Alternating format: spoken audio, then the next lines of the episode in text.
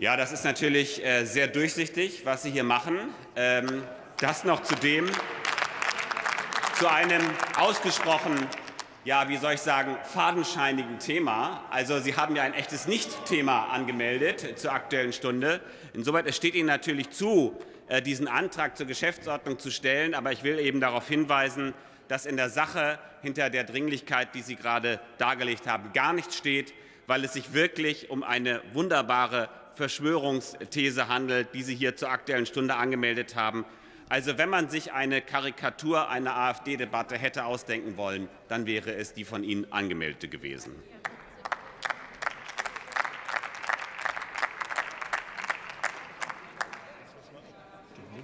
Weitere Wortmeldungen sehe ich nicht. Dann lasse ich jetzt über den Antrag der AfD